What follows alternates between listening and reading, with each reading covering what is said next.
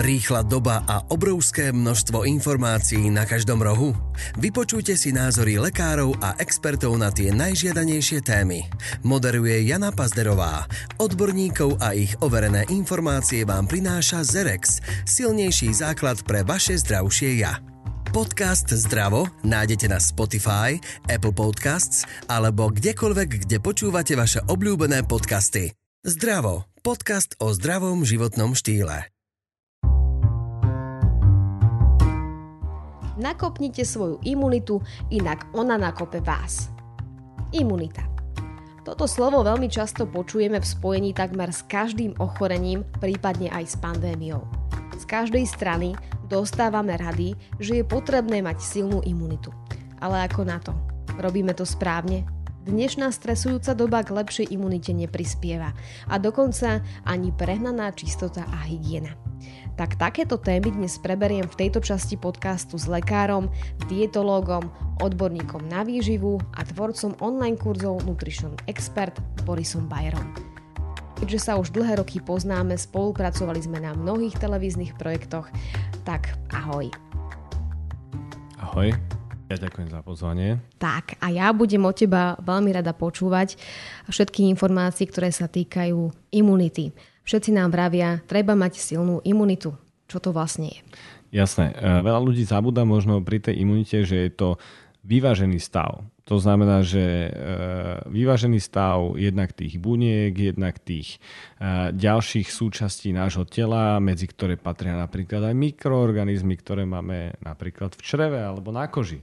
Takže nejaký vyvážený stav, nejaká rovnováha a imunita je na to, aby bojovala pred infekciami, čiže s nejakými baktériami, vírusmi a tak ďalej, ktoré nám chcú uškodiť, alebo parazitmi, hej, a takisto s rôznymi ochoreniami, čiže keď príde vírus chrípky a začne robiť nejaké veci v našom tele, ktoré to telo chcú narušiť alebo narušiť tú harmóniu, tak prídu bunky imunitného systému, ktoré sa snažia tú rovnováhu znova nadobudnúť. A keď je imunita neadekvátna, to znamená, že keď tie bunky nefungujú správne, tak môže sa stať napríklad to, že má človek tzv. Deficiencie, čiže má zníženú imunitu a môže byť náchylnejší na choroby. Keď je nejaká napríklad pandémia, tak má oveľa väčšiu šancu, že počas tej pandémie môže dopadnúť horšie ako priemerná populácia, ale zároveň platí to, že môžu byť aj neadekvátne odpovede imunitného systému tým opačným smerom a vtedy vznikajú napríklad alergie alebo rôzne tieto poruchy prehnaného spôsobu imunitného systému, teda reakcie. A keď sa povie, že musíš mať silnú imunitu, to znamená, že nie som často chorá vlastne v podstate? Ja si myslím, že keď sa ľudia pýtajú, že ako si môžem posilniť imunitu, tak ja na to odpovedám, že skôr je to odpoveď taká, že ako môžem podporiť imunitu, aby správne fungovala. Nie, že zvýšiť imunitu, podporiť to, aby správne fungovala. A to sa dá nejakým spôsobom stravou. Vieme to, že veľa napríklad ovocia alebo zeleniny obsahuje antioxidanty, ktoré pomáhajú imunitnému systému, napríklad keď príde rakovinová bunka a začne robiť svoje kopie, tak prídu bunky imunitného systému a prídu tie antioxidanty, ktoré tie bunky zničia. A nespraví sa to, že OK, tak teraz je tých buniek príliš veľa, aby sme ich zastavili. A tá rakovina nejakým spôsobom vznikne a začne robiť vážny problém. Takisto, keď prídu napríklad tie bunky vírusu do tela, tak tá imunita alebo správne fungujúci imunitný systém spraví to, že ich zneškodní v nejakom stave, kedy sa nepremnožia až tak, aby ma to pripútalo ku posteli, aby som dostal z toho zápal plus, aby ma to ohrozilo na živote. Čiže správna funkcia imunitného systému je to, čo chceme. A imunitný systém je vlastne čo? Keď sa na to takto pozrieme, čo to je, kde to je? Základom imunitného systému sú bunky. Napríklad vieš, že existujú červené krvinky, ktoré robia s krvou a tak ďalej, a máme biele krvinky a tie biele krvinky sú prakticky základom imunity. Máme nejaké imunoglobulíny, to sú určité produkty, ktoré sú v našom tele, aby si to ľudia nejakým spôsobom nepomýlili, že produkty, že niečo komerčné, ale sú to určité súčasti takisto toho imunitného systému. Poznáme cytokíny, ktoré sú takisto napríklad produkty tých buniek imunitného systému. A je to kopec, akože keď sa nad tým zamyslíme tak z hĺbky, tak je to aj množstvo iných buniek, ktoré nepatria pod bunky nášho tela, čiže ako som už spomínal, napríklad tie mikroorganizmy kože alebo mikroorganizmy, ktoré máme v čreve, čiže napríklad ten črevný mikrobióm, o tom sa veľa hovorí v poslednej dobe, tak to nie sú ako keby naše bunky, ale oni prispievajú ku správnej funkcii imunitného systému. Čiže že k tomu, keď zjem napríklad nejaké jedlo, že ma z toho nebude boleť brucho. Ja sa naschvál vyjadrujem takýmto spôsobom, aby to ľudia pochopili. Možno niektorí odborníci si teraz hovoria, že čo to rozprávam, ale chcem, aby vedeli ľudia, že ten imunitný systém nie je iba otázka tých našich buniek, ale je to otázka tej harmonie toho nášho tela. Čiže keď budem mať napríklad zlé zloženie toho črevného mikrobiomu, tak mám oveľa väčšie riziko, že budem mať vypestovanú napríklad alergiu alebo autoimunitné ochorenia. Ukazuje sa to v posledných štúdiách, keď sa vrátime napríklad ku obdobiu dieťaťa, keď sa narodí, tak je ten črevný mikrobióm alebo to jeho zloženie späté s tým, že či je napríklad kojené to dieťa alebo nie. Či počas pôrodu prechádzalo pôrodnými cestami matky, alebo či prechádzalo cisárskym rezom. Tie deti, ktoré sú rodené cisárskym rezom, majú zvýšené riziko rôznych autoimunitných ochorení. Takisto deti, ktoré sú krmené náhradou, teda náhradou mlieka, tak majú iné zloženie toho črevného mikrobiomu a majú iné riziko napríklad vzniku alergií. Takže, a čo sa zisťuje, že to mlieko matky obsahuje veľa mikroorganizmov. A takisto aj samozrejme, keď sa nad tým zamyslíme, tak aj tie pôrodné cesty ženy obsahujú nejaké mikroorganizmy. Tiež je tam nejaká mikroflóra, takže to dieťa tým prechádza. A sú to naozaj zaujímavé veci, o ktorých do hĺbky je vhodnejšie sa pobaviť napríklad s gynekologom alebo s pediatrom, takým, čo sa venuje týmto veciam samozrejme. Ale tie informácie máme o tom a sú aj v štúdiách, že to zloženie črevného mikrobiomu je späté napríklad s týmto. A naozaj, že črevný mikrobióm komunikuje priamo s bunkami imunitného systému. To je dokázané. Proste komunikuje s bielými krvinkami. A komunikuje aj s mozgom. Čiže aby ľudia vedeli, že nie je to iba otázka tých našich buniek imunitného systému, ale je to naozaj, že v ľudskom tele všetko so všetkým súvisí. Toto si načral veľmi zaujímavú tému, takže to je tak otázka zase pre ďalších. Jasne. Ale naozaj je to super vedieť, že vlastne už dieťa, bábätko si buduje svoj vlastný imunitný systém a je len na nás, akým spôsobom ho posilníme alebo oslabíme. Otázka ďalšia je, že ako to robíš ty sám. Tvoj nejaký rituál. Ty máš toľko informácií, aká má byť správna imunita, tak čo robíš ty pre seba? Keď chcem mať správnu imunitu, tak to nie je iba teda otázka tej zdravej životosprávy, alebo zdravej výživy, ale je to otázka zdravej životosprávy. Nejakého stavu, ktorý môžeme nazvať, že well-being.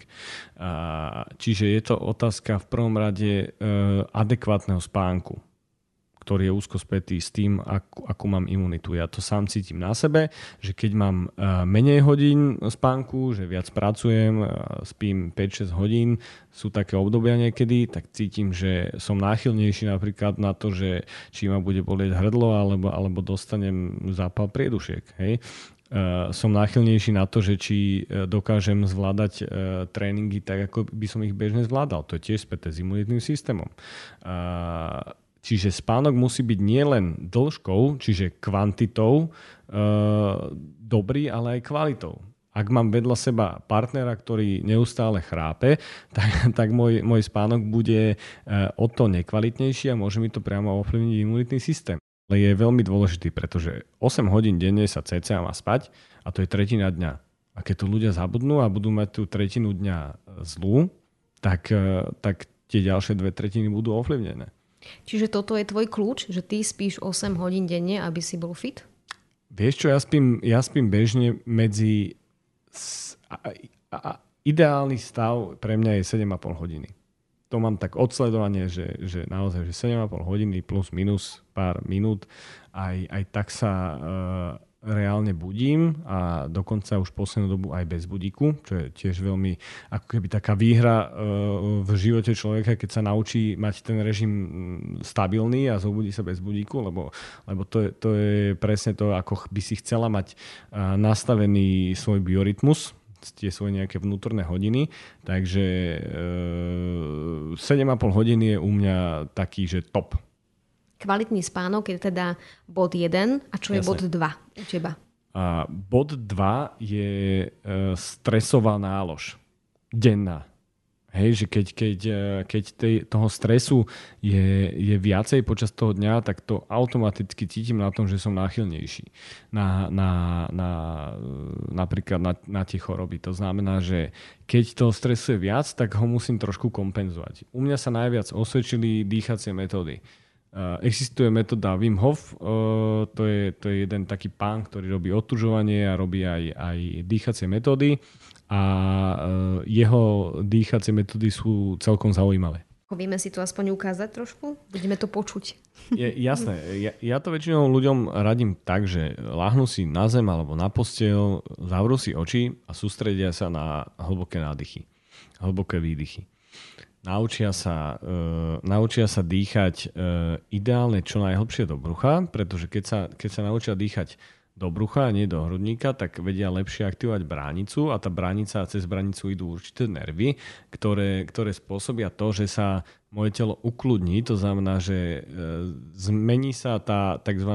Sympatikotónia, čiže sympatikus je nervový systém, ktorý funguje na báze adrenalínu, a zmení sa mi na parasympatikus, čiže na parasympatikotóniu, čo je ten stav, kedy telo chce byť v kľude a oddychovať. Keď sa napríklad naješ, tak telo sa dostáva do tej parasympatikotónie, čiže do toho stavu, kedy chce oddychovať, tráviť, že rest and digest. A potom stav tej sympatikotónie, čiže toho adrenalínu, je fight or flight. To je stav. Áno. A fight or flight je otázka toho, že idem bojovať o svoj život v jaskyni, alebo utečem odtiaľ. Hej, to je ten adrenalín. A rest and digest je otázka toho, že oddychujem, láhnem si, najem sa a trávim. A to je presne ten stav, kedy si kľudná. A to je napríklad veľmi, veľmi chybná vec, čo robíme počas dňa, že jedávame v stave fight or flight, to znamená, že v strede dňa nemám čas, 10 minút rýchlo natlačím pizzu, hej, v stave, že adrenalín jak hovado a proste najem sa a vtedy mám veľa toho adrenalínu, ktorý je spätý s hormónom, ktorý sa volá, že kortizol a mne sa oveľa viacej začne z toho jedla ukladať do tukových zásob kvôli inzulínu, kvôli tiež hormónu, ktorý vzniká v pankráse a spôsobuje napríklad cukrovku, hej, tá zlá regulácia vyplávania inzulínu, tak vtedy, keď jem v takomto stave, že v strese, tak sa mi oveľa viac uloží do tukových zásob. Naopak, keďže sa viem ukludniť pred tým jedlom, tak sa mi z tej energie, ktorú príjmam, začne do tukových zásob ukladať menej. Čiže to je tiež taká vec, že ten stres nie je otázka iba toho, ako keby toho chronického štádia, ako som v ňom celý deň, ale napríklad keď jem alebo keď idem spať. Keď idem spať v strese, tak ten spánok nebude taký hlboký. Preto to odporúčam ľuďom jednak ráno vyskúšať si tie dýchové metódy, alebo aj večer pred spaním, aby sa ukludnili. A ten Wim Hof používa také veci, že zadržiava dých vo výdychu. To znamená, že hlboko sa nadýchne zo párkrát a potom sa vydýchne hlboko a zadrží dých. A veľa tých ľudí dokáže 2-3 minútky a viac držať vydýchnutý a nedýchať.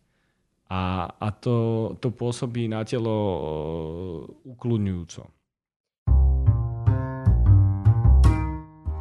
Ďakujeme, že počúvate náš podcast Zdravo.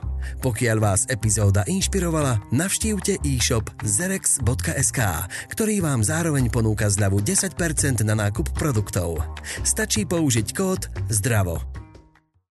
Toto je presne napríklad problém podľa mňa viacerých ľudí, že dýchajú plitko. To som aj ja. Ja dýcham strašne plitko. Takže tým pádom si oslabujem nervový systém, imunitu a tak ďalej. No. A samozrejme treba povedať to, že ten základ je v tom, že koľko vdychujem kyslíka, koľko vydychujem toho oxidu uholnatého, lebo tam je ten prvotný základ toho, že to môže ovplyvňovať to, že keď dýcham zle, môžem odpadnúť. Hej? Napríklad ľudia, ktorí sú vo veľkom strese, môžu odpadnúť. Ako sa dýcha zle? A u každého bude dýchanie trošku rozdielne, pretože každý bude mať iné nejaké anatomické proporcie. A veľa ľudí dýcha zle v tom, že si dýcha príliš do hrudníku.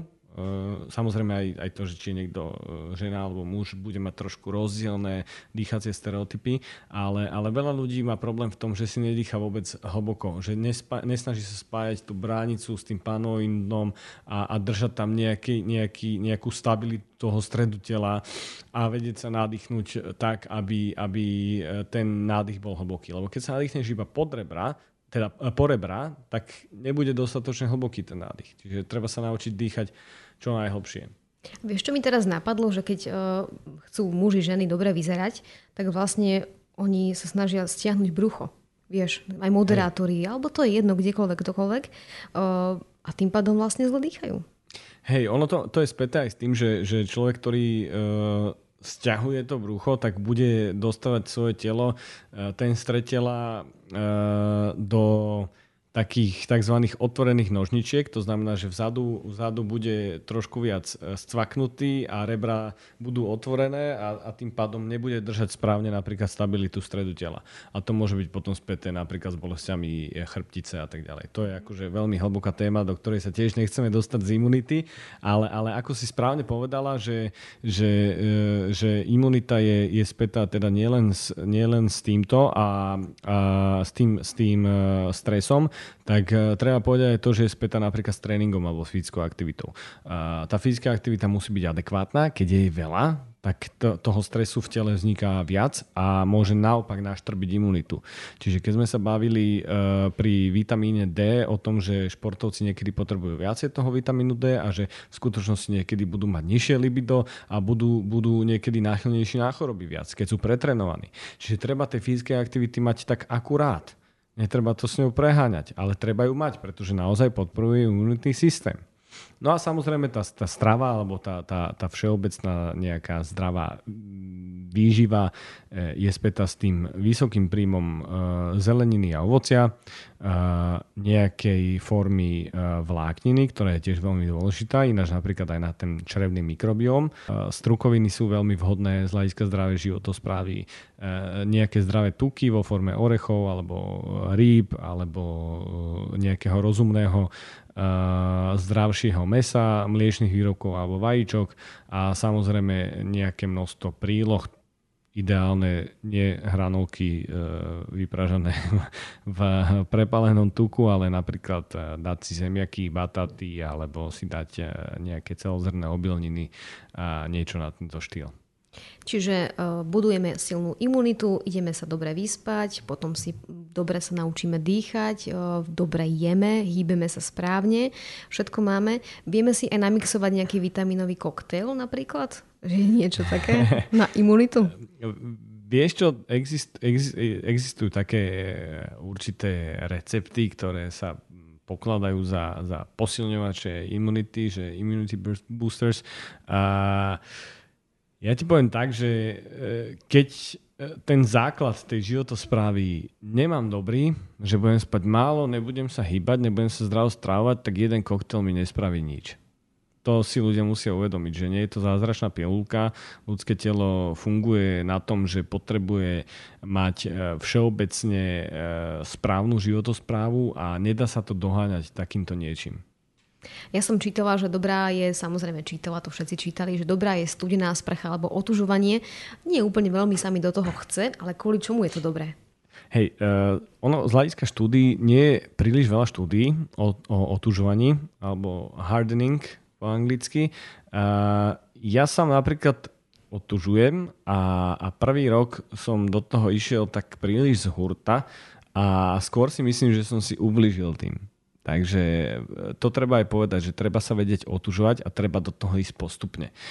Lebo aj veľa otužovania alebo neadekvátne otužovanie môže skôr ohroziť ten imunitný systém. A často som videl začiatočníkov, ktorí do toho hupli, hecli sa, že idem do vody, má 3 stupne, vydržím tam 10 minút a potom boli 3 týždne chorí. Takže treba sa vedieť otužovať postupne a nie každému to bude sedieť. Každý sme iný, skrátka niekomu to bude vyhovať, niekto sa bude cítiť, že má silnejší imunitný systém, že viac vládze napríklad na tréningoch, že regeneruje, že nemá takú svalovicu, že mu to podporí mentálny stav, ale niekto, kto sa tej vody bojí, už tedy keď si pomyslí na to, že ježiš, musím ísť do studenej vody, tak to pravdepodobne pre neho taký dobrý účinok nebude mať. Čítala som mnoho článkov, že ako si budovať dobrú imunitu a dočítala som sa, že mnoho mladých v produktívnom veku vlastne tým, že sa ženú za nejakým materiálnym zabezpečením, tak sú v strese, presne ako si vravel, zle jedia, sú obézni a teraz počujú iba radu, že treba byť v čistote, treba mať všetko v poriadku, vyčistené, brať vitamíny. No ale prílišná čistota vraj škodí. Samozrejme, ľudské telo funguje na nejakej pamäti tých buniek. Keď sa ľudské telo stretne s niečím úplne novým, môže to byť napríklad nový vírus, alebo to môže byť čokoľvek iné, čo v živote nestretlo, tak funguje trošku primitívnejšie tá imunita, tá odpoveď imunity. Nechcem sa teraz dostávať úplne do tých špecifických pojmov z imunológie, ale funguje tak veľmi jednoducho. Keď už sa stretne druhýkrát s tým, napríklad s tým alergénom alebo s tým vírusom, tak už má nejakú pamäť a tá imunita funguje trochu lepšie.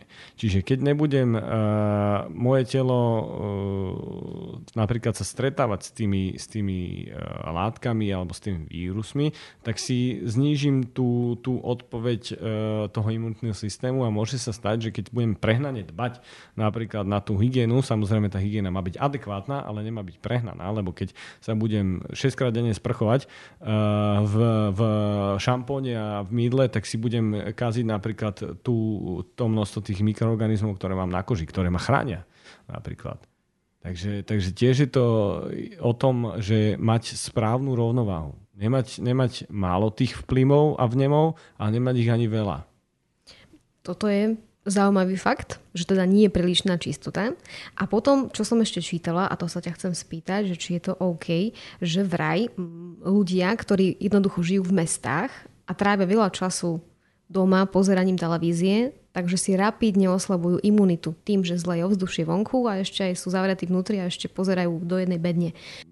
Bude to určite späť aj s tým, že majú menej slnečného žiarenia, menej sa vystavujú tomu slnku, to znamená, že keď sme sa bavili o tom vitamíne D, ako je veľmi potrebný na správnu funkciu imunitného systému, tak určite to bude fungovať. Samozrejme tým, že bude mať nejakým spôsobom sedavé zamestnanie, menej sa hýbať aj vo voľnom čase, čiže sedieť pred televíziou, tak bude ten imunitný systém nie že podporovať, ale bude si ho spomalovať. Bude mať potom určité vyššie riziko toho, že bude mať viac kil navyše, môže sa dostať do obezity, ktorá je takisto spätá s tým, že je to z časti chronický zápal. To znamená, že dlhodobo to telo bude vyčerpávať tú svoju tie bunky toho imunitného systému a napríklad teraz v dobe, kedy máme od januára 2020 je nejaká pandémia, ktorá je na svete a zistiu sa štúdie, ktoré vychádzajú vo naozaj veľkých časopisoch, ako je Lancet alebo Nature, že štatisticky významne ľudia, ktorí sú obezní, alebo pacienti, ktorí boli obezní, mali vyššie riziko jednak nakazenia sa koronavírusom a jednak to, že mali väčšie riziko, že budú mať vážne následky alebo že zomrú. Takže je veľmi napríklad späté to, že akú odpoveď alebo akú obrannú schopnosť bude mať človek, že pri tom, že či má obezitu, či má napríklad cukrovku, to je takisto veľmi významný faktor, zvýšený krvný tlak a tak ďalej. Takže treba sa o seba starať a treba sa o seba starať adekvátne. A takže si to zhrňme, poďme k záveru. Vieme, že musíme mať dobrý spánok, kvalitný spánok, pohyb, stravu adekvátnu, otužovanie v miere, no stres, ak sa dá. A čo tam ešte môžeme pridať? Správne dýchanie a čo napríklad voda? Pitný režim? Mm-hmm. Pitný režim je veľmi dôležitý preto, lebo každá biochemická reakcia v ľudskom tele funguje na základe vody. To znamená, že bez vody sa nedeje prakticky nič v tele a je úplným základom. Ten pitný režim je taký kontroverzný. Niektorí ľudia hovoria o tom, že treba piť iba keď je človek smädný. Niektorí hovoria, že treba piť pravidelne. Ja si myslím, že drvivá väčšina ľudí pije menej vody, ako je norma, a zase poznám aj veľa ľudí, ktorí pijú príliš veľa vody. Takže tiež nájsť tam nejaký rozumný kompromis, vypočítať si to u niekoho, kto sa tomu rozumie. To znamená, že prídem, ja som žena, mám toľkoto kilov, takúto aktivitu, žijem v takejto krajine, ktorá má takúto vlhkosť vzduchu, lebo to sú všetko faktory, ktoré ovplyvňujú to, koľko by som mal cca vypiť vody, a nech mi ten človek povie, že koľko by tej vody malo byť. Lebo vieš, keď ja mám 85 kg a žijem vo Fínsku a nechodím cvičiť a niekto má 120 kg čistej svalovej hmoty, žije v Tajsku a chodí cvičiť každý deň, tak bude mať nepomerne viacej potrebnej vody mať vypiť ako ja. A to by sa stalo, aj kebyže je taký istý ako ja, že má 85 kg, má toľko isto svalovej hmoty a žije v inej krajine. Čiže nedá sa povedať teraz, že niekto sa ťa opýta, že tak koľko mám vypiť vody? No tak nemôžeš tomu človeku odpovedať. Musíš vedieť reálne, ako má aktivitu, ako vyzerá jeho deň a teda. Ako má potivosť. Už to je taká základná záležitosť, že niekto sa potí veľmi málo, niekto prepotí 3 trička, keď je do fitka. Takže to, ale samozrejme platí to, že voda je základom a bude základom aj pre imunitný systém. A teraz si mi tak pripomenul, že sme už dlho nepili, takže na záver by sme si mohli cinknúť vodou a ďakujeme všetkým za počúvanie a prajeme pekný deň. Ďakujem za pozvanie. Na zdravie.